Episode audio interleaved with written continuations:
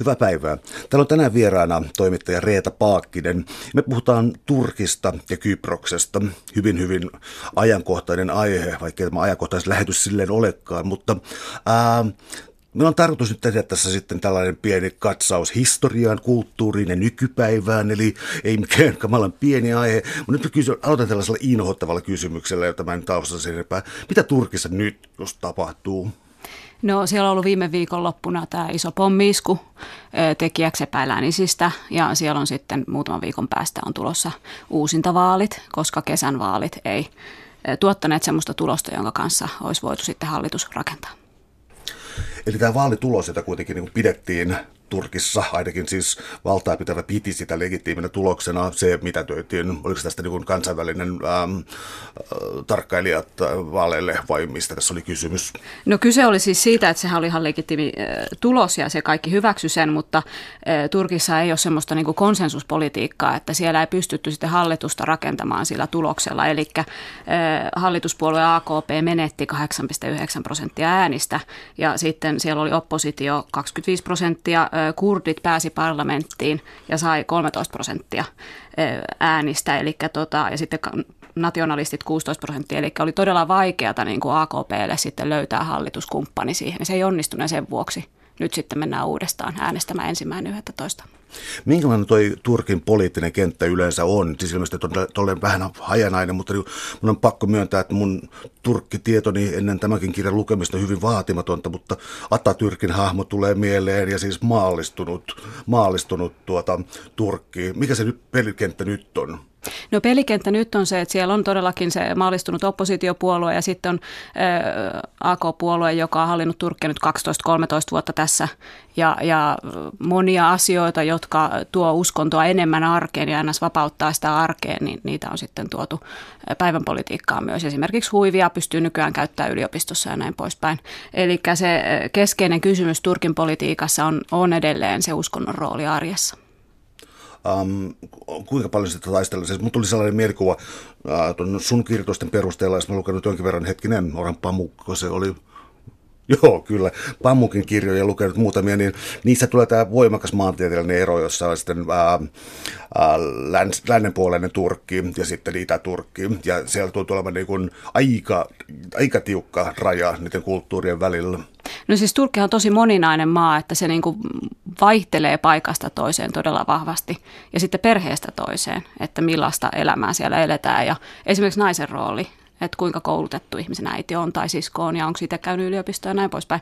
Ja totta kai se siis alueellisesti myös sitten muuttuu, että idässä on enemmän asukurdeja ja lännessä asuu sitten ehkä, lännessä muutenkin poliittisella kartalla on enemmän. Esimerkiksi Ismirissä on oppositiopuolueen tai tasavaltalaisen puolueen kannattajia. No jos nyt ajatellaan sitten vielä tätä Turkki-uutisointia, tarkoitus on välttää negatiivista, tarkoitus on mennä näiden negatiivisten otsikoiden tota, taakse, mutta sitten tulee mieleen väijämättä tämä 2013 tämä Taksim-aukion äh, pitkä mielenosoitus, jossa oli hyvin ikäviä piirteitä.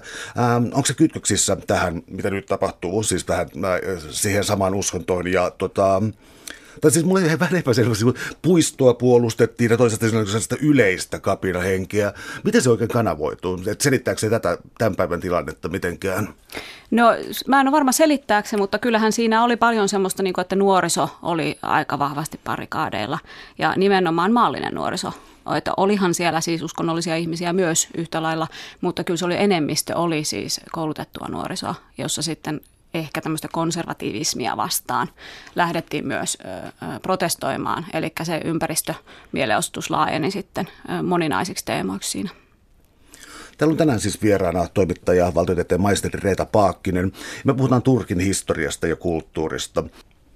Mennään tavallaan nyt sitten sun subjektiivisen kokemuksen, äh, kokemuksen kautta, eli äh, tämä kirja käsittelee sekä Kyprosta että Turkkia, jotka voimakkaasti tietysti liittyy toisiinsa.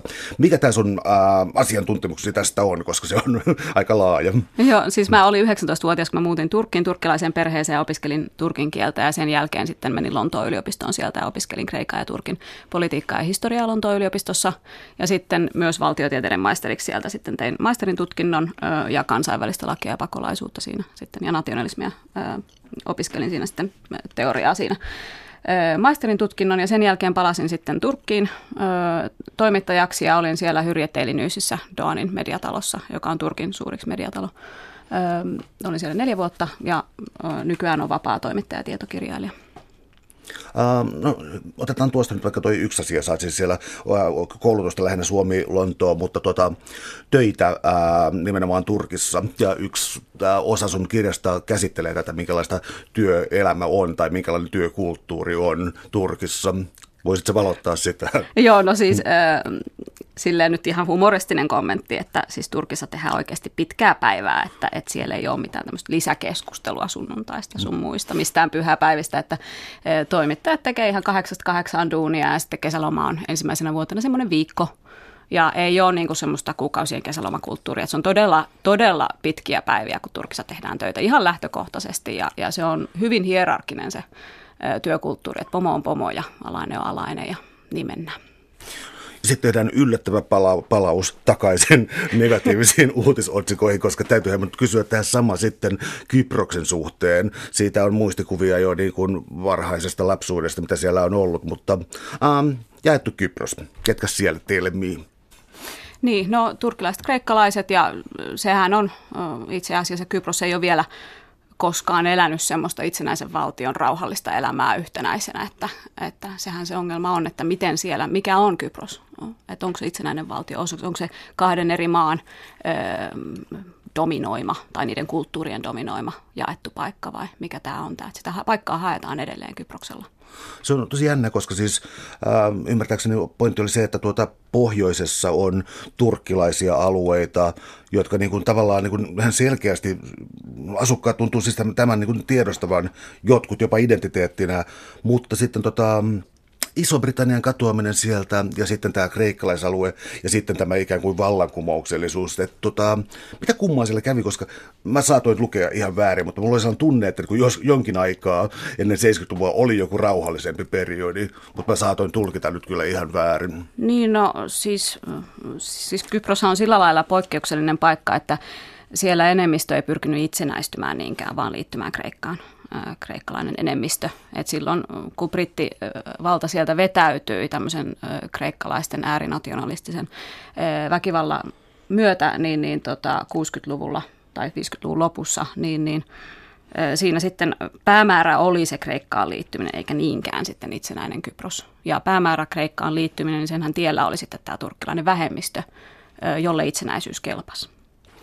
No se oli jo äsken mainitaan sitten työkulttuurista, mutta äh, kävi myös ilmi, että tällainen äh, nime, nimien käyttö ja tuttavallisuus, tällainen tapakulttuuri Turkissa on äh, aika poikkeava.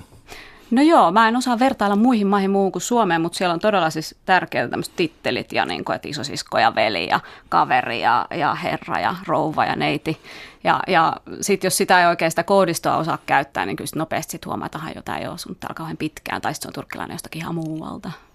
Annatko jotain esimerkkejä? Mikä no, on, niin kuin, mikä no, on, onko, tu, onko turistilla mitään toivoa? No se voi, se voi olla vähän hankalaa turistille, koska tosiaan siinä on niin kuin kohteliaisuudessa on niin monta, niin monta tuota tasoa, mutta siis on se parempi olla tuttavallisempi kuin, kuin sitten semmoinen niin etäisempi. Ja ilmeisesti tämä palvelukulttuuri liittyy siihen, koska mä olin lähes shokeerattu, kuinka valoitit sitä, millä tavalla ää, tulee kotiin talonmies tuo kahvin, lehden ja jotain syötävää. Siis, siis palvelu ää, on ilmeisesti, niin kuin, siis, tai siis tarkoittaa, että se kuuluu siihen kulttuuriin eri tavalla kuin Suomessa. Joo, se on itsestään selvää. Esimerkiksi mulla on yksi ystävä, joka tulee Suomesta, tulee aina välillä vieraita ja sitten ennen kuin he asuvat semmoisessa asunnossa, missä oli parvekkeelta pysty kaupasta tilaamaan tuotteita, niin he sitten tilasivat aina sitten korilla siitä näppärästi alakerran baarista tota, pikku, pikku semmoista puodista niin oluet kotiin. Ja, mutta siis tosiaan tämä kotiin kuljetus, niin se on hirveän itsestäänselvä asia Turkissa ja sitä niin kuin aika moni sitten tänne palannut suomalainenkin totta kai kaipaa ja täällä asuva turkkilainen Ähm, haluaisin tietää enemmän tuosta Atatürkin historiasta, koska siis se nyt oppi koulussa jotenkin sillä tavalla, että, että on ärke, tärkeää, että, tota, että Turkki on maallinen valtio, ja tämä samahan koskee jollakin tavoin Ranskaa, ja hyvin omalaatuisella tavalla taas kuin Yhdysvaltoja, mutta uskonnollisuuden merkit ja sen harjoittaminen, onko se ollut kiellettyä? Ei se ole kiellettyä ollut, mutta siis Atatürk loi äh, maallisen valtio, joka on sekularistinen, jossa niin kuin valtio on tiukasti erotettu kaikesta uskonnollisesta toiminnasta. Eli siis esimerkiksi tuomarilla ei voi olla yllään ristimerkkiä tai huivia tai näin, että ne symbolit pitää pitää erossa toisistaan. Ja siihen sitten perustuu monet, monet tota, käytännöt Turkissa, joita nyt sitten on ehkä viime vuosina hiukan sitten rennommin otettu. Jos vielä miettii sellaisia oikeastaan stereotypioita tai jotain tämän kaltaista, mitä helposti ajattelee Turkista, niin tulee mieleen muutama kansanmurha ja yksi elokuva. Uh, mennäänkö kansanmurhaan ensin? se... no, kysy pois. Aha, voisit sä Mut, taustattaa tätä, tätä? Sä varmaan tarkoitat tätä debaattia tästä Kyllä, siis sen niin, tunnustamista. Armenia, Turkin armeenialaisiin liittyvästä asiasta. No siis Turkin virallinen mielipide on se, että, että tota, se oli siis joukkosiirto, pakkosiirto ja siinä sitten samalla kuoli tuhansia ihmisiä ja sitten armeenialaisten mukaan se on kansanmurha, mutta siitä ei koskaan käyty mitään niin kuin tutki, tutkimusta oikeudenkäyntiä sillä lailla, että mä en itse ole koskaan toimittajana ottanut kantaa koko debaattiin sillä lailla. Onko se tuota mm. paljonkin esillä, koska mun mielestä sitä yllättävän paljon kyllä uutisoidaan. Ehkä, ehkä kerta kaikkiaan halutaan, että se tunnustettaisiin, että muualla Euroopassa – No siis kyllähän Turkissa on paljon viime vuosina ollut niinku keskustelua sen vuosien tapahtumista kokonaisuudessa, että ei se ole mitenkään semmoinen, tämä teema niin ei ole mitenkään semmoinen aihe, mistä ei puhuttaisi. Mutta musta tuntuu, että se on niinku, että Turkissa on oikeasti todellakin paljon semmoisia ajankohtaisia aiheita ja niinku uutisagenda joka aamu täynnä. Et se, miksikä kutsutaan tapahtumia vuonna 1915, niin se on, se on aika sekundaarista aika siellä asialistan lopussa sitten verrattuna siihen, mitä nyt todellakin on meneillään rajoilla ja koko maassa sisällä. Täällä on tänään siis vieraana valtiotieteen maisteri Reeta Paakkinen. Me puhutaan Turkista ja sen historiasta ja kulttuurista. Um, lisää näitä isoja kysymyksiä. Miksi Turkki haluaa EU-hun? Miksi EU antaa signaalin, että odottakaa? Ja tällainen roikottamistoimenpide on ollut vaikka kuinka pitkään käynnissä. Niin, no siinä on monta kompastuskiveä ja sen sanoisin ennen kuin kommentoin, että Turkissahan tämä EU-asia ei ole enää niin kuin mitenkään mediaseksikäs, eikä Aa. ihmiset siitä puhu joka päivä. Että se tulee ja menee ja joskus kerran kymmenessä vuodessa ehkä siitä on niin kuin parin vuoden ajan se voi olla otsikoissa ja, ja sitten tulee muutos vaalien myötä ja näin poispäin. EU-ssa ehkä enemmän puhutaan siitä e, Turkin potentiaalista EU-jäsenyydestä kuin koskaan Turkissa on keskusteltu. Että se tuntuu Turkistakin käsin kaukaiselta, koska se oma uutisagenda on niin täynnä siis ihan konkreettisia huoleaiheita. Esimerkiksi kun Syyrian pakolaisia on 2,5 miljoonaa miltei nyt Turkissa, niin se on niin kuin se, mikä ihmisiä mietityttää. Mikä voisi olla EUn intressi sitten, koska tuntematta tätä voimapolitiikkaa tässä, niin muista kyllä joskus lukeneeni niin määreen joltakin turkkilaiselta poliitikolta tai ajattelijalta, että siis että Turkki on tuossa niin vuosisatoja, ellei tuhansia ollut tavallaan estämässä islamin nousua Eurooppaan. Ja niin kuin, että tämä on aika keskeinen Turkin maan historian elementti. Niin, siis onhan Turkki voisin sanoa nyt tällä hetkellä ehdottomasti ainoa demokratia sillä alueella, kun lähdetään Lähi-Itään Turkista käsin. Ja, ja siellä on tämä kumminkin tämä maallisuus ja niin kuin uskonnon ja valtion toisissa erostaan pitäminen, niin se on aika pitkälle onnistunut sillä eurooppalaisen malliin. Ja se on siltä, siltä itään ja sitten sen lisäksi Euroopassa on jo paljon turkkilaisia Saksassa muun muassa, ja Turkki on nuori valtio, jossa on 78 miljoonaa ihmistä, ja niistä on puolet, keski 31 vuotta.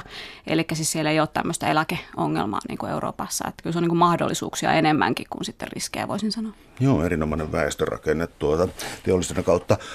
Tämä mainitaan, otetaan tämä Saksa ehkä erikseen. Nyt mulla ei ole muistiinpanoa, mutta oliko siis Saksassa 2,5 miljoonaa turkkilaista? Arviolta ja sitten heidän jälkeläiset tietenkin vielä. Niin, joo, joo, joo syntyperätä tällaisia. Saksa tietoisesti lähti rakentamaan tällaista työllisyysohjelmaa 60-luvun puolella, mutta miten, mitä, mitä sille oikeastaan kävi ja tavallaan niin kuin Euroopan laajuisesti? No Saksahan halusi sieltä sitten jälleen rakentamaan maata ja niin kuin teollisuuden kasvuun työvoimaa ja ihan rekrytoitiin suoraan ihmisiä. Turkista oli rekrytointi työhönottotoimistoja oli Turkissa ja niiden kautta sitten maaseudulta aika paljon lähti, muutti ihmisiä Saksaan silloin 60-70-luvulla ja sitten se lopetettiin ja, ja oletus Saksassa oli hyvin naivia ja lyhytkatseinen semmoinen, että ihmiseltä voisi ottaa 10-15 vuotta sen parhaasta elä, eliniästä ja nuoruusiästä ja työkyvystä ja sitten lähettää takaisin kotiin. Että me ollaan kaikki aikuisia ihmisiä. Totta kai ihminen haluaa perustaa perheen, sen lapset juurtuu ja se haluaa, että silloin kunnon kämppä ja niin kuin kalusteet pysyvät eikä mitään tämmöistä väliaikaista elämää niin suuri osa ihmisistä sitten jäi ja, ja sitten toivat sitten ö, puolisoitaan sinne niin ja perustivat perheitä. Saanko kysyä sitten, tuota, politikoidaan vähän, että tämä Saksan temppu, niin... Ähm, niin, se käytti termiä naivi, ja kyllä mm. sieltä tuntui, että tämä siis niiden vierastyöläinen käsite, niin tota, on jotenkin täysin vieras. Jos ajattelee nyt tilannetta, niin onko Saksalla sellainen ikään kuin No siis totta kai toisesta maailmansodasta, mikä hirvittävä moraalinen velka, mutta myös tästä, nyt ajattelee tätä pakolaistilannetta tällä hetkellä. No se varmaan riippuu myös, että keneltä Saksassa kysyisi sitä, mutta, mutta siis onhan siellä suurin osa tästä väestöstä niin on aika hyvin saksalaistunut siihen malliin, että he ovat niin kuin ihan täysin osa sitä Saksan yhteiskuntaa. Että totta kai siellä on marginaalinen joukko niitä, jotka haaveilee vieläkin Turkkiin paluusta ja elää sitä semmoista saksan turkkilaista realiteettia, joka sitten ei ole enää niin kuin turkkilainenkaan realiteetti, että se on siinä välimaastossa jotenkin. Mä johdattelin tässä vielä tähän turkkilaiseen identiteettiin, koska tuolla, tuolla Kyproksella taisi olla hieman hankala sellaista identiteettiä rakentaa, mutta tässä tavallaan uskontojen ja tota, poliittisen historian kentällä, niin No otetaan sieltä esimerkki, Istanbul. Kertoisitte siitä, ikään kuin no. poliittinen maantiede. Niin, no siis Istanbulhan on tosi semmoinen aina ollut tosi niin kuin moninainen ja monikulttuurinen paikka. Että siellä on aikaisemmin on ollut koko sen Osmanin imperiumin ihmisiä kaikilta puolilta asumassa ja niin kuin näin. Ja, ja nykyään se on edelleen tosi monikulttuurinen, siis sekä Turkin että lähi ja, ja tota Balkanin mittakaavassa 16 miljoonaa ihmistä ja on jokainen tota, semmoinen sanotaan nyt virtaus ja, ja kulttuuri Turkista edustettuna varmasti siellä ja siitä se tulee semmoinen hyvin kiehtova sekoitus sitten, että voi tuntea olonsa kuin olisi Itä-Turkissa tai sitten olisi jossakin tota, pienessä ateenalaisessa kahvilassa, niin kaikki löytyy Istanbulista. Mikä tämä Itä-Turkin ongelma oikeastaan on? Onko se vain niin sitä periferiaa vai onko siellä jotain muuta poliittista tai muuta sellaista, joka sitä selittäisi? Niin siis tarkoitat sä tätä Turkin kurdi, kurdi-asiaa? Tarkoitan, joo. joo. Niin, no siellä on, voisin sanoa, että, että siinä on mon, monisyisiä ja, ja toki yksi köyhyys on yksi asia, toinen sitten on tämä, tämä tota, separatismi siellä, kurdien pyrkimys, eräiden joidenkin kurdien pyrkimys perustaa oma valtio. Siinä siihen sitten sivuten sitä terrorismi ja, ja tota, sitten myös on yksi teema siellä on sitten vähemmistöoikeudet, mutta tähän nyt ei ole ollut Turkissa enää niin kuin arkiagendalla pitkään aikaan, paitsi nyt tänä vuonna nousu uudelleen sitten tämän vaalihässäkän myötä nämä asiat. Ja näin. Poliittinen vankeus ja myös mm. äh, huumekauppa. Ja tota, äh, haluaisit sä tota, kirkastaa sitä kuvaa, mitä keskiyön pikajuna elokuvassa. Tämä niin kuin, on varmaan niin kuin munkin ikäpolvesta siis vaikuttanut monelle niin kuin hirvittävän paljon kuvaa, mikä voisi olla turkkilainen vankila. Se on niin kuin aivan helvetti. No siis sehän on niin kuin Hollywood-versio siitä ja, ja tota, mitä oli 60-luvun lopulla meneillään Istanbulissa ja, ja kuinka hipit tuli sitten sinne ja, ja tota, Billy Hayes itse oli, oli siis hippi ja ihan huumekuriiri siinä. Ja, ja tota, mä itse asiassa löysin sitten kirjaan varten tutkiessani löysin Billy Hayesin vankilakaverin, ruotsalainen Bengt Björklund. Ja hän sitten kertoi minulle sieltä kulissien takaa sen vankilan tarinan, että todellakin turkkilainen vankila 60-luvulla niin ei tosiaan ollut mikään niin kuin, tuota, avo, avolaitos sillä lailla 2015 verrattavissa oleva niin kuin hyvinvointiinstituutio, mutta tota, joo, se on, se on hyvin semmoinen niin kuin, historiallinen leffa ja se on hyvin rasistinen elokuva myös siinä mielessä, että siinä ei ainuttakaan ö, hyvää turkkilaista näytetä siinä. Ja siinä on mittavaa tuhoa niin kuin Imakolle maassa, mutta toisaalta sitten siinä on semmoinen pieni sivuväre myös, että että kyllähän se niin kuin joudutti sitä keskustelua Turkin ihmisoikeuksista. Mutta siis se on Hollywoodin tuotos. Se on elokuva. Mm. Kiitos. Hyvä määritelmä. No niin. uh, liikutaan lisää tota elokuvan ja uh, no, viihteen, mitä sitä nyt sanokaan sen maailmassa. Mielestäni kiva osa tuosta kirjasta oli se, että miten saippua-sarjat voi muuttaa maailmaa. Että saadaan saippua-sarja, joka tavallaan ää, kertoo samalla tarinan ikään kuin Turkin historiasta. Ää, mä luovutan sulle puheenvuoron. Joo, siis Turkkihan on tota, viime vuosina myynyt tosi paljon saippuasarjoja ja, ja siis televisio-ohjelmia, mutta en, ensipäässä saippuasarjoja ulkomaille ja se on ihan valtava bisnes.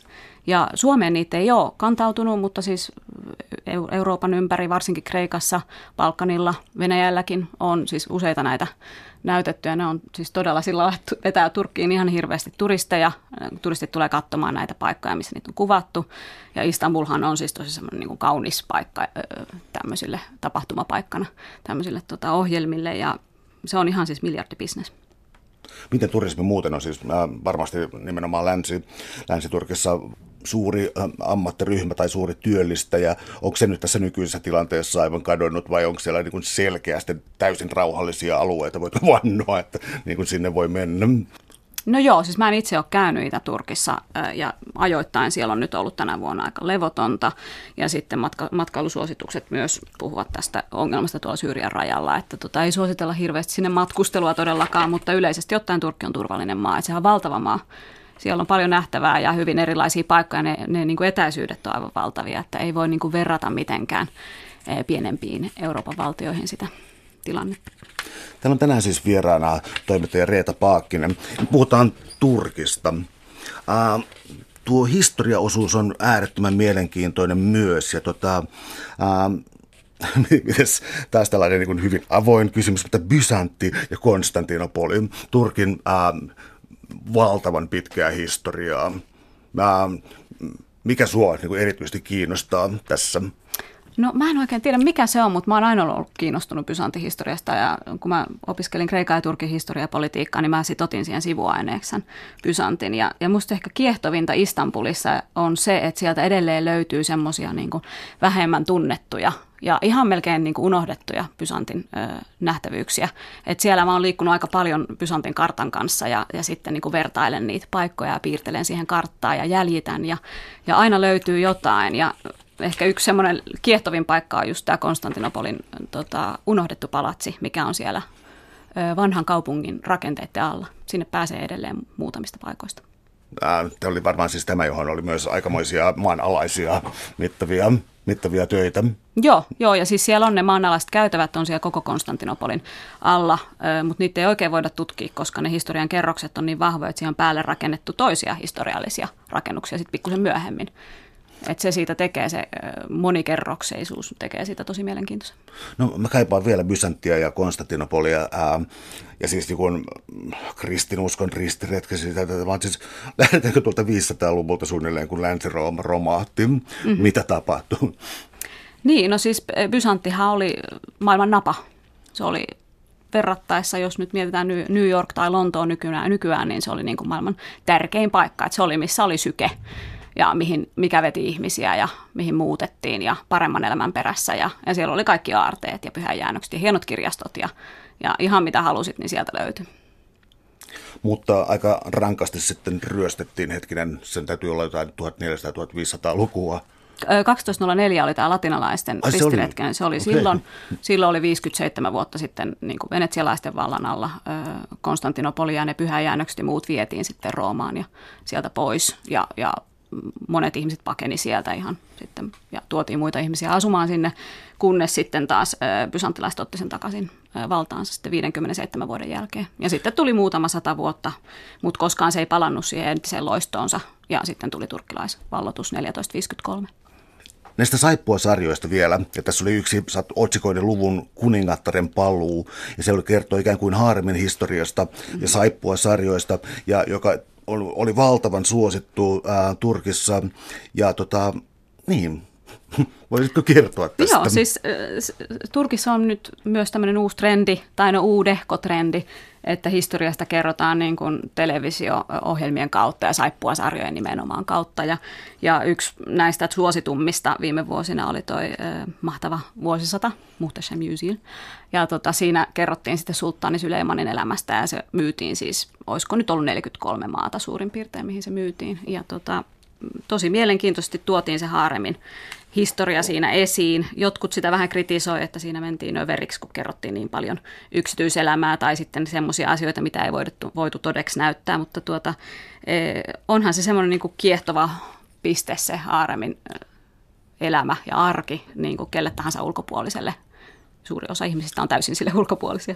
Ja mä vielä haluaisin kiinnittää huomiota siihen yhteen detaljiin, jossa ää, siis saksalaiskansalaisuudelta oleva naisnäyttelijä, voisit kertoa mikä hirveämmöisen teon se teki, mutta aiheutti hyvän keskustelun. Joo, no siinä siis tota, tämä Hyrrem Sultan, eli siis Hyrrem, äh, tämä sultanin vaimo, niin, niin tota, häntä näytellyt äh, saksalais-turkkilainen nainen, niin tota, sitten tuli raskaaksi kesken sen ohjelman ja päätti pitää sen lapsen, vaikka tämä oli sitten, ei ollut aviossa sen aikaisen miesystävänsä kanssa. Ja, ja tota, lähti sitten sarjasta kesken kauden ja siitä tuli aikamoinen sensaatio, koska Turkissa tosiaan yksinhuoltajuus ja näin, niin sinkkuäitiys on hyvin harvinaista koitetaan vähän yhdistää noita, koska sä nostat kirjassa erikseen esiin ää, naisen aseman, jota vähän sivuttiin tuossa, mutta sitten myös niin kuin kysymyksen poikien ää, ympärileikkauksesta ja sen, ää, tai siis minkälaista no, mediakohua se aiheuttaa. Mistä tässä on kyse? tarkoitat tässä Hyrremissä ja Merjam Yserlissä. Joo. Joo. Joo, no siinä on kyse ehkä siitä, että tota, Turkissa on hyvin, valloilla hyvin semmoinen perinteinen perhemalli, jossa ei helposti erota ja jossa lapset syntyy avioliiton sisällä. Ja Suomessahan meillä on ehkä, olisiko se nyt 40 jotain prosenttia lapsista syntyy siis sillä lailla, että ollaan avoliitossa tai ei olla avioliitos lainkaan eikä avoliitossakaan, mutta Turkissa se on kolme prosenttia. Ja sitten tämmöisen ö, valinnan kun tekee kuuluisa, erittäin kuuluisa näyttelijätär, niin totta kai siitä tuli sitten kuohuntaa sosiaalisessa mediassa ja mediassa ja, ja siihen otettiin kantaa siis lehdissä ja, ja tota, keskusteluohjelmissa jatkuvasti muutaman viikon ajan silloin, kun tämä uutinen tuli. Voitko vielä valottaa sitä, koska äh, mun muistiinpanossa on tällainen töppäys, että tota, sä oot laittanut tuohon ton Twitter-etukoodin ja siis tämän mm, ristiaidan ja muuta, mm-hmm. ja siis äh, tämä käsittelee sitä sosiaalista mediaa. Ja tota, mikä sen vaikutus on ollut? Turkissa sosiaalinen media on tosi vahva ja siellä on hyvin vilkasta keskustelua kaikesta jatkuvasti. Ja mitä ikinä tapahtuu, niin totta kai siellä sitten hashtageja luodaan ja sitten tarinoidaan niiden puolesta. Ja tuossa varmaan viittasit just siihen naisten oikeuksiin ja sitten väkivalta-asiaan, mikä oli kun viime keväänä tai tänä keväänä itse asiassa tämä murhattiin tämmöinen nuori opiskelija Neito ja siitä sitten tuli valtava protestiaalto siitä, kun hän oli palannut yliopistolta kotiinsa ja minipussin kuljettaja oli ilmeisesti raiskannut ja sitten tappanut hänet siihen. Ja siellä oli todella aktiivisesti sitten miehetkin naisten oikeuksia puolustamassa ja se on niin kuin tärkeää ehkä ulkomailla ymmärtää, että Turkissa naisten oikeuksia puolustaa myös miehet ja ja sosiaalisessa mediassakin se kampanjointi on tosi aktiivista. Ja sen myötä tuli sitten tämä kampanja, jossa miehet esiintyi minihameissa ja, ja tota, twiittasi näitä kuviansa. Onko sellainen äh, eriytyminen tapahtunut Turkin sisällä. Siis on jo tämä länsi-itä-erottelu, joka on hyvin voimakas, mutta näissä mielenilmauksissa tuli myös siis sellainen, että äh, se on siis niin valtavan länsimielinen älymystö. Onko tämä jo liian, onko tämä jo kärjistys? On se kärjistys, koska siis Turkissa on niin monenlaista äh, tota, perhekulttuuria, että se voi olla, että, että se ei ole niin mustavalkoinen se kuva ollenkaan. Että voi olla, että jossakin asioissa ihminen on täysin samaa mieltä kuin keskiverto saksalainen olisi, mutta toisissa sitten ihan jotain muuta. Ähm, entä sitten, jos mietit, siis Saksa nyt oli tuossa nostettu jo erikseen esiin, mutta integraatio, siis mainitsit tuossa jo, että kielellinen integraatio on tapahtunut lapsilla, jota ei vanhemmilla välttämättä ollut, mutta sitten me tiedetään kuitenkin niin kuin Angela Merkelinkin puheet siitä multikulturalismin ikään kuin ideologian ja epäonnistumisesta. Ähm, onko turkkilaiset tässä, tota, onko ne yleensä integroituneet Euroopassa hyvin? Kyllä joo, siis munhan on, tämä on subjektiivinen mielipide, mikä mulla on. Toki, mutta toki, siis, ole hyvä. mutta siis mun mielestä ehdottomasti, että jos ollaan, monet on yrittäjiä ja täysin työelämässä mukana, että ei ole semmoista niin kuin, kulttuuria, että oltaisiin niin kuin, täysin erillään ö, muista. Se ei niin kuin, jotenkin sovi, niin, ja onhan siis paljon sekaliavioliittoja nykyään ö, myös. Että kyllä mä niin kuin näen, että turkkilaiset on hyvin ö, integroituneet, erityisesti Suomessa. Paljon Suomessa on turkkilaisia? No puhutaan 6000 suurin piirtein, mutta siis sehän on vaikea laskea, koska monet on sitten kansalaisia nykyään ja heidän lapset on kansalaisia, Suomen kansalaisia. Täällä on tänään siis vieraana toimittaja Reeta Paakkinen. Me puhutaan Turkista, sen historiasta. Ja tota, Toinen juttu, mikä tuli täältä historiallisesta aineistosta jo aika voimakkaasti, on tämä monikulttuurisuus. Sulla on yksi luku, joka on, äh, korjaa mun ääntä, mistä se menee, mutta siis juutalaiset ja kreikkalaiset Ismirissä. Joo. Erikseen nostettu tämä luku. Joo. Tämä on ehkä tämmöistä Turkissa niin kuin Osmani-imperiumin perintöä, että sillä on ollut hyvin monikulttuurinen ö, väestö ja siis se, siellä on edelleen semmoisia niin taskuja maassa, jossa on ö, näitä kansallisia vähemmistöjä, ja juutalaiset ja kreikkalaiset oli Osmanin imperiumissakin niin virallisesti vähemmistöstatuksella.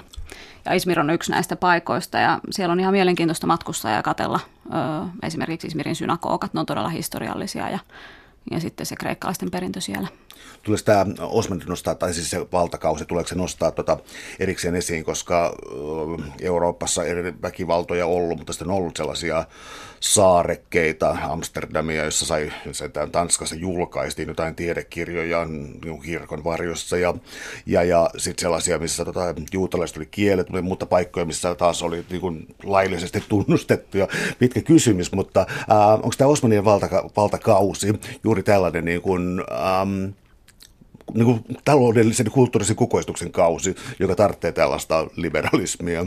Joo, siis sehän oli, Osmanien imperiumi oli todella ihan virallisesti monikulttuurinen. Että siellä oli tietyt vähemmistöt ja ne meni uskonnon mukaan. Että oli ortodoksit ja juutalaiset ja näin. Ja, ja heidän oma johtajansa oli heidän henkilöinen johtajansa, joka oli sitten sulttaanille vastuussa näistä asioista.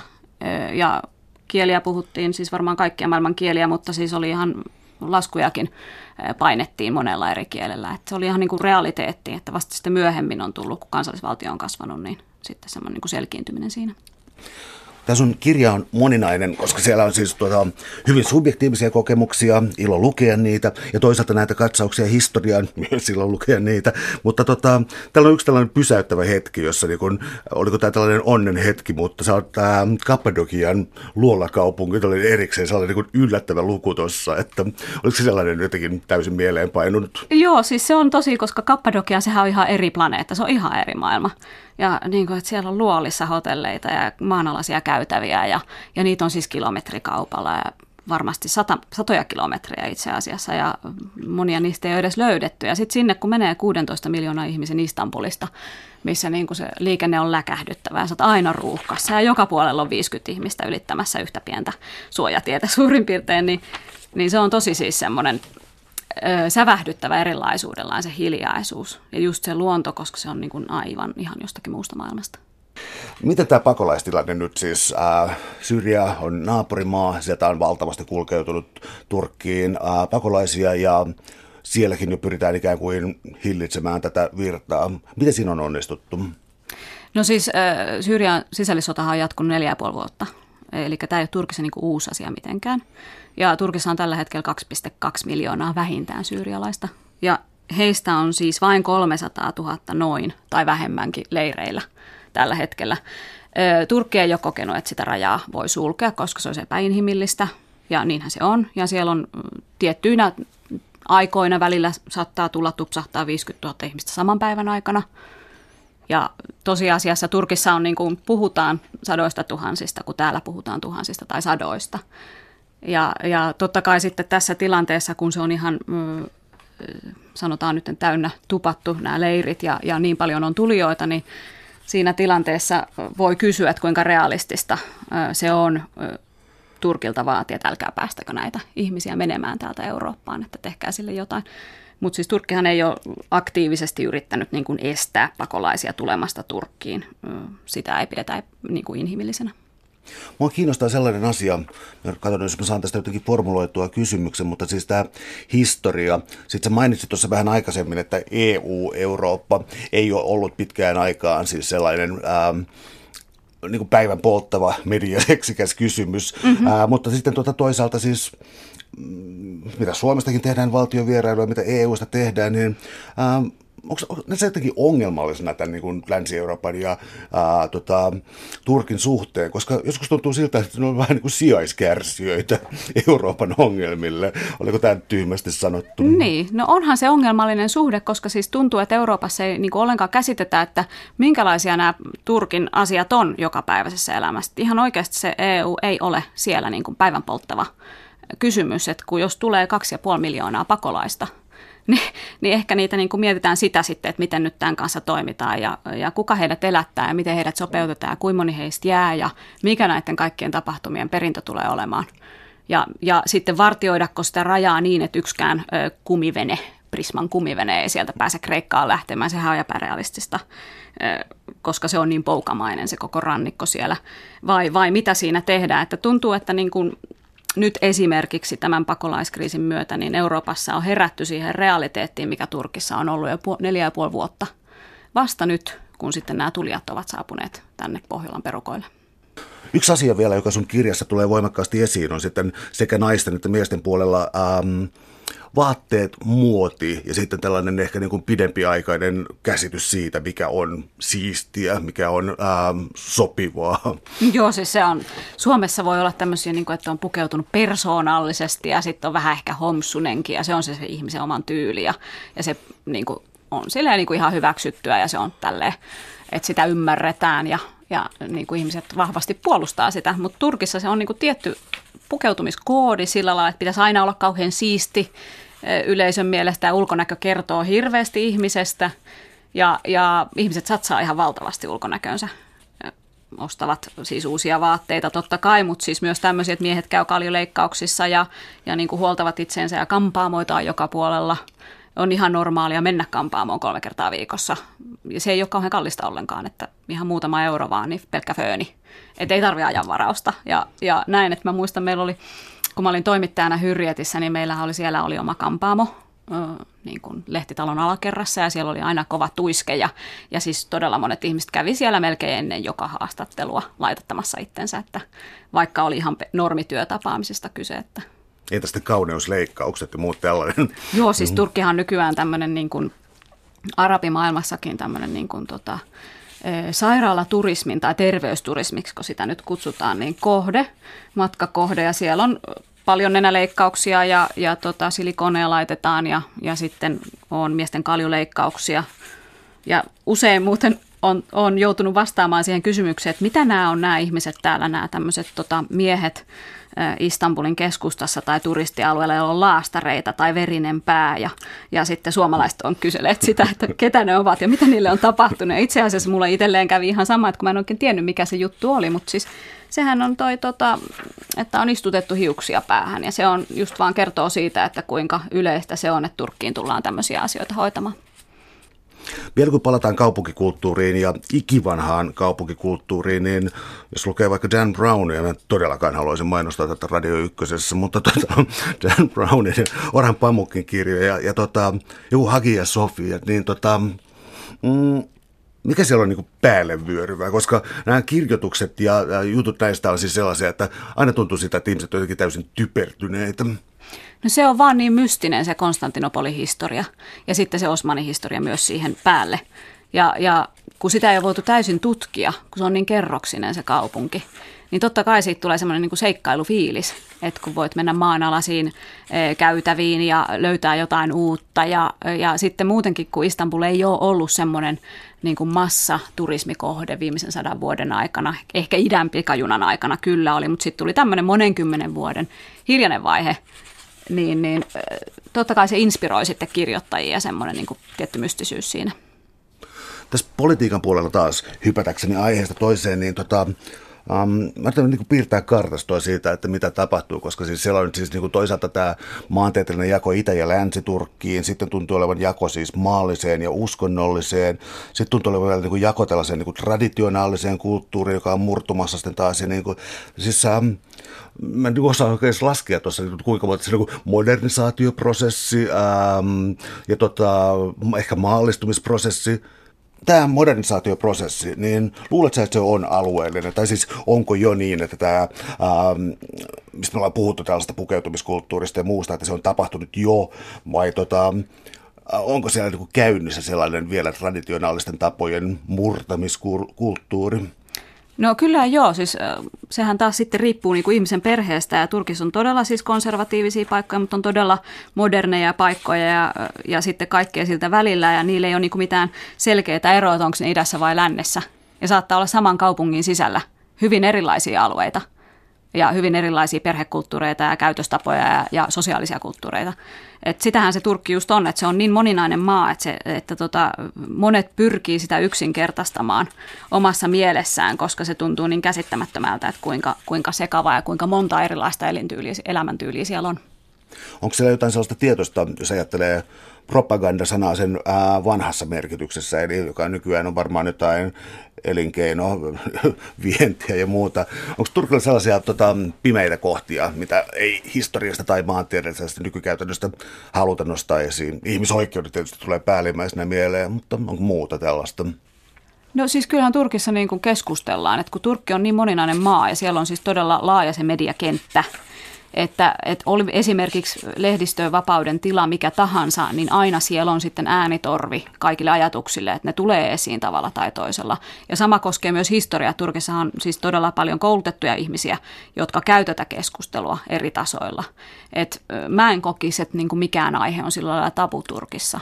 Se on vaan sitten, että kuinka moni ihminen ottaa sitä esille ja kuinka laajalti sitä keskustelua käydään aiheesta X siellä yhteiskunnassa. Mulla tuli mieleen tuosta yhteisöllisyydestä, vaikka sitä sanaa käytä, mutta tota, naisen asema ja perheen ja suvun asema ja niin eteenpäin, koska Suomessahan tuntuu siltä, että aina kun jotain ikävää tapahtuu, niin joku alkaa hössöttää yhteisöllisyydestä, vaikka sitä ei niin kuin tilaamalla saa, mutta tota, tällainen sitten taas niin kuin toi Turkin, se suvun asema ja tuntuu siis siltä, että ihminen todellakin määrittyy sosiaalisesti enemmän kuin individualismi. Tämä on sitten taas hirvittävä kärjistys, mutta mm-hmm. niin kuin individual, individualismi ja sos, tota, sosiaalisuus, mutta se vaikutti niin kuin kulttuuria mm, hahmottomalta. Tekijältä. Joo, ja siis kun Turkissa on sillä lailla, että, että suku on todella tärkeä, perheenjäsenet on todella tärkeitä. Ja ö, siinä ei ole semmoista, niin kuin, kun Pohjoismaissa on ehkä se, että muutetaan yksin heti täysikäiseksi tultua, niin muutetaan itsenäistytään ja, ja niin kuin ei olla sitten niin kuin siellä äidin lihapadan ääressä uskollisesti joka sunnuntai. Mutta Turkissa se, se side ei katkea. Ja ihmisen, aikuisen ihmisen odotetaan, että se saa tiettyyn pisteeseen asti suvultaan tukea, taloudellista tukea ja tietenkin sitten niin kuin lastenhoidollista tukea. Ei ole semmoista, kun että Anoppi sanoisi, että nyt mulla, mä varaan tämän ajan itselleni, että mä oon hoitanut jo yhdet lapset. ei semmoista, koska sitten ennen myö, pitkää tämä Anoppi niin kuin tarvii itsen apua. Ja se nähdään se niin kuin ihmisen kuolevaisuus ja se avun tarve nähdään, niin kuin, että se ei katkea. Ja se on todella suuri kulttuuriero Pohjoismaihin verrattuna. Ja sitten hei, kysyit tuosta sosiaalisesta kurista ja tämmöistä niin yhteisöllisyydestä, niin toinen kulttuuriero on myös se, että Turkissa ulkopuoliset saattavat hyvin herkästi puuttua tilanteisiin, joita he kokevat, että eivät, ei ole niin kuin hyväksyttyä. Esimerkiksi tämmöinen niin kuin kuvitteellinen tilanne esimerkiksi naisen ahdistelu bussissa, niin siihen saattaa ihan paikallinen mies sieltä puuttua. Ja, ja tiedän siis monia tapauksia, missä sitten on ihan on painettu sieltä bussin hätänapista ja avattu ovi ja heivattu se kaveri sitten NP-otteella ulos sieltä, sieltä tota tilanteesta. Et siellä on tosi semmoinen niin tiukka sosiaalinen kuri ja ihmiset eivät kaihda keinoja tai siis niin kuin kaihda tilanteita, joissa he voisivat itse yllä, ylläpitää sitä ja se luo semmoisen turvallisuuden tunteen, että pystyy luottaa siihen, että jos jotain hämminkiä tulee kadulla tai näin, niin kyllä sitä aina joku tulee avuksi. No, jos to, siis tässä oli tietysti vaikea ongelma erikseen, siis tällainen lähentely, mutta ilmeisesti myös sitä tämä traditionaalisuus tarkoittaa, että myöskään niin kuin, ää, parit ei kauhean helposti voi näyttää tota, hellyyttä ää, julkisesti. No se on ehkä semmoinen, että sitä pidetään kovin yksityisenä asiana, asiana että, että kun Turkissa on selkeä ero siinä, että mikä on yksityistä ja mikä on julkista, ja semmoinen niin hellyyden osoitus, niin sehän kuuluu sille mm, turkkilaisen mentaliteetin mukaan niin kuin neljän seinän sisälle ei sinne metron käytäviin tai johonkin muualle. Että totta kai siis osa turkkilaisistakin nuorista mm, halailee ja suutelee julkisilla paikoilla, mutta niin kuin erityisesti vanhempien ihmisten, ihmisten mielestä se ei ole semmoinen asia, mitä tuotaisiin muiden eteen.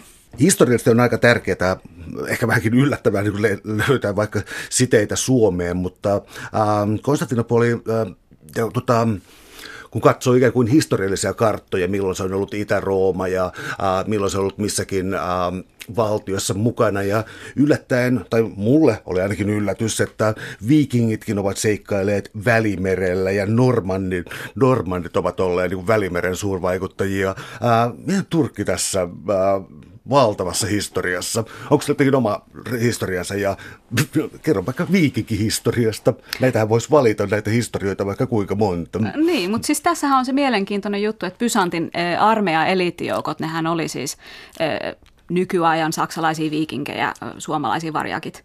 Ja ja siis se oli hyvin sellainen niin kuin vahva elementti siellä armeijassa, että kun koettiin, että kun otetaan noita pohjoismaisia palkkasotureita, niin ne ei sitten niin kuin, ö, ota puolia täällä, että ne on vaan ja tukee sitä ja puolustaa sitä tuota keisaria. Ja siellä oli siis ihan selvästi, ö, oli semmoisia porukoita, jotka on varmasti nykysuomalaisten alueeltakin olleet kotosin. Ja Ruotsissa musta oli ihana, kun siellä oli sitten säädetty laki, että, että semmoinen tota, ihminen, joka on Ruotsi, Ruotsista lähtenyt sinne Kreikkaan armeijaan, niin ei sit saa periä sillä aikaa Ruotsissa mitään. että se oli niin, kuin niin yleistä sitten. Ja sitä kauttahan se Suomenkin, Suomen alueelle ja Karjalaan tuli ortodoksiuskonto sitten ö, Pysantin kautta tietenkin. Että tota, ei tämä niin kuin nämä, aina löytyy siteitä ja se on hyvin mielenkiintoista nämä sitten nämä kuviot tässä, missä totta kai suomalaisia ja muinaissuomalaisiakin on ollut mukana sen ajan ihmisiä. En tiedä sorruksi tässä taas kauheisiin stereotypioihin, mutta mulla tuli tuosta pukeutumisesta muusta mieleen, että siihen nyt olennaisesti liittyy uskonto. Niin tota, ähm, sanoit myös, että uskonnollisia merkkejä ei ole sillä tavalla esiin, mutta entä pukeutumisessa heijastuva uskonto? No joo, siis on, onkohan se nyt sitten 60 prosenttia kuin Turkin naisista, mutta suurin piirtein vähän yli puolet niin pukeutuu, pitää sitä uskonnollista huivia päässä, ja sitten, mutta se on vaan sitten kolme prosenttia Turkin naisista, joilla on se musta kaapu. Eli se on tosi harvinaista. Ja toimittajana on silleen mielenkiintoista nähdä, että kuinka usein sitten kuitenkin se kuva siitä turkkilaisesta naisesta on vähintään se, että sillä on se, se huivi päässä. Ja aika usein näkee jopa sen mustan kaavun, mikä on siis todella marginaalinen Turkissa. Mutta siis tämä on ihan Turkin realiteetti ja tämä on ollut hyvin pitkään näin ja siitä on aina välillä erilaisia tilastoja että, ja, ja niin kuin mielipidekyselyitä, kyselyitä, että kuka pitää huivia ei, mutta siis huiviakin pitävillä naisilla on oma tyylinsä ja omat muotinsa ja muotilehtensä. Eli tämä on siis, äh, mun tuli mieleen siis, koska ähm, Mulla on itse asiassa aika stereotyyppinen käsitys ää, Turkista ja mä olin, niin kun, mä olin ajatellut, että tämä on paljon laajempi ilmiö, mutta niin kun jälleen erehdyin, tunnustan, tunnustan ehdottomasti. Mutta sitten tämä uskonnollisen pukeutumisen ja muun vastakohta ja tämä Atatürk ja siis suunnilleen näin mulle on opetettu, että, mm-hmm. että Turkki oli sekava valtio, jossa erilaiset uskonnolliset ryhmät kiistelivät ja sillä oli paljon konflikteja. Sitten tuli Atatürk joskus 20-luvulla, sitten se halusi, että vaihdetaan kirjaimet tota, mm, roomalaisiksi. Ja syntyi siis tällainen, mitä nyt voisi sosiologi yksinkertaistaen, aina me puhutaan modernisaatiosta, niin, niin. syntyi tällainen sekulaari moderni. Ja siis onko toi Atatürkin perintö onko se niin kuin murenemassa, onko jotakin pysähtynyt vai tota, elääkö se yllä vahvana? Kyllähän se elää edelleen yllä vahvana ja, ja sitä pitää erityisesti yllä sitten maalliset ihmiset, jotka nimenomaan näkevät, että se on se, mihin, mille, mille pohjalle nykyturkin valtio on rakennettu. Ja sitä ennenhän siis oli Osmanien valtakunta, eli sen rippeille sitten tota, synnytettiin ja perustettiin tämä nykyturkin kansallisvaltio. Ja tuosta huiviasiasta sanoisin vielä sen verran, että tota, se on myös aika moninainen se kuva siinä, että ei ole mitenkään niin, kuin niin tiukkaa eroa siinä, että, että voi ihan hyvin olla perheitä, jossa äiti pitää huivia tai sitten tytär on alkanut käyttää huivia ja muut naiset eivät sitä käytä. Että, että sekin on niin kuin aika mustavalkoinen asetelma. Ja siis mulla oli toimittajissa paljon naispuolisia ystäviä, joilla oli äidillä huivi tai siskolla tai, tai tädillä tai mummolla, että se on niin kuin hyvin pirstaleinen se kuva siinä. Mutta jos laajoja linjoja tehdään, niin totta kai siellä on sitten selkeästi on niin kuin hengellisemmät ihmiset ja sitten tota, sanotaan maallistuneemmat Turkissa. No entä sitten jos ajattelee tota, turkkilaista kirjallisuutta, koska siis hirvittävän usein, jos ei tunne oikein maata, ja siis Pamuk on niin kuin ehkä ainut tota, turkkilainen kirjailija, jota mä tiedän, ja tota, ollut julkisuudessakin paljon siis ihan poliittisena henkilönä. Ja sitten sä mainitsit noin tota, saippua-sarjat, jota, kuinka Turkki on tehnyt niitä viime vuonna paljon ja vie niitä maailmalle. Niin tota, ähm, onko nyt jotain siis sellaista, mitä olisi kiva kertoa, jotain niin uutuutta, mitä, tota, mikä voisi ehkä yllättää tai mikä on jotenkin äh, nousemassa sieltä?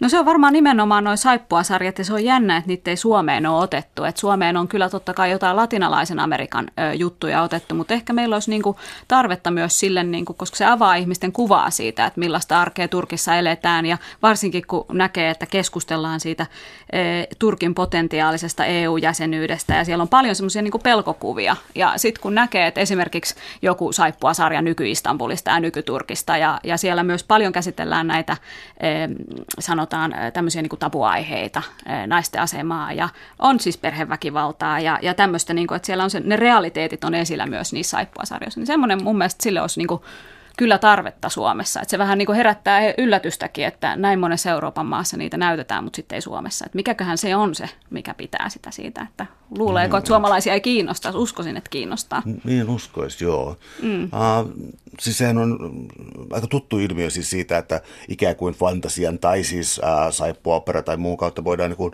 käsitellä hyvinkin vakavia asioita, ehkä hedelmällisin. Mutta miten tuollainen julkinen keskustelu sitten Turkissa, siis aivan niin kuin, mitäs niiden A-studio on, eli tota, siis, mitä joo. keskustellaan? Siis Turkissahan on todella monta televisiokanavaa ja se on miltei niin kuin loppumatonta se keskustelu. Joka ikisellä miltei kanavalla on keskusteluohjelma illalla, jossa puidaan päivän uutiset ja siis mielipiteitä kaihtamatta ja siellä käydään hyvin kiivaita keskusteluja. Ja se eroaa niin kuin Suomesta myös hyvin vahvasti. Et meillä on nyt vasta alkamassa Suomessa tämä, mitä Turkissa on ollut jo 20 vuotta. Ja jos joku mielipide ei pääse sosiaalisessa mediassa tai perinteisessä mediassa esiin, niin se sitten varmasti tulee jossakin niistä ohjelmista esille. Et on olemassa ihmisiä, mitkä seuraa niin kuin tiettyä ohjelmaa joka ilta. Joka ilta siellä on tietyt ihmiset keskustelemassa. Välillä kysyy itseltä, että miten, niin kuin, että miten nämä saa niin kuin rakennettua näitä mielipiteitä, että miten ne jaksaa kommentoida asioita joka ilta. Tämä nyt ei ainakaan kuulosta tällaiselta suomalaiselta yhtenäiskulttuurilta, jonka toisaalta aina toivotaan murtuvan ja toisaalta sitä kaivataan. Mä sidon tähän kaipaamiseen sellaista, että onko tota, onko Turkissa sellaisia niin reaktiivisia liikkeitä? Mä yritän nyt siis hahmottaa tällä sitä, että, ää, että Kreikassa esimerkiksi on siis aivan selkeä äärioikeisto, natsipuolue, jotain, ää, jotka reagoivat tällä tavalla poliittisiin mahdottomuuksiin sillä alueella. Onko Turkilla joku historiallisesti tai nykypäivässä jotain sellaista ikään kuin reaktiivista niin kuin uus oikeistolaista tai, tai uus vasemmistolaista jotenkin, mutta niin kuin ei kovinkaan demokraattista linjaa? No onhan siis Turkissa ääriliikkeitä ihan joka laidalta.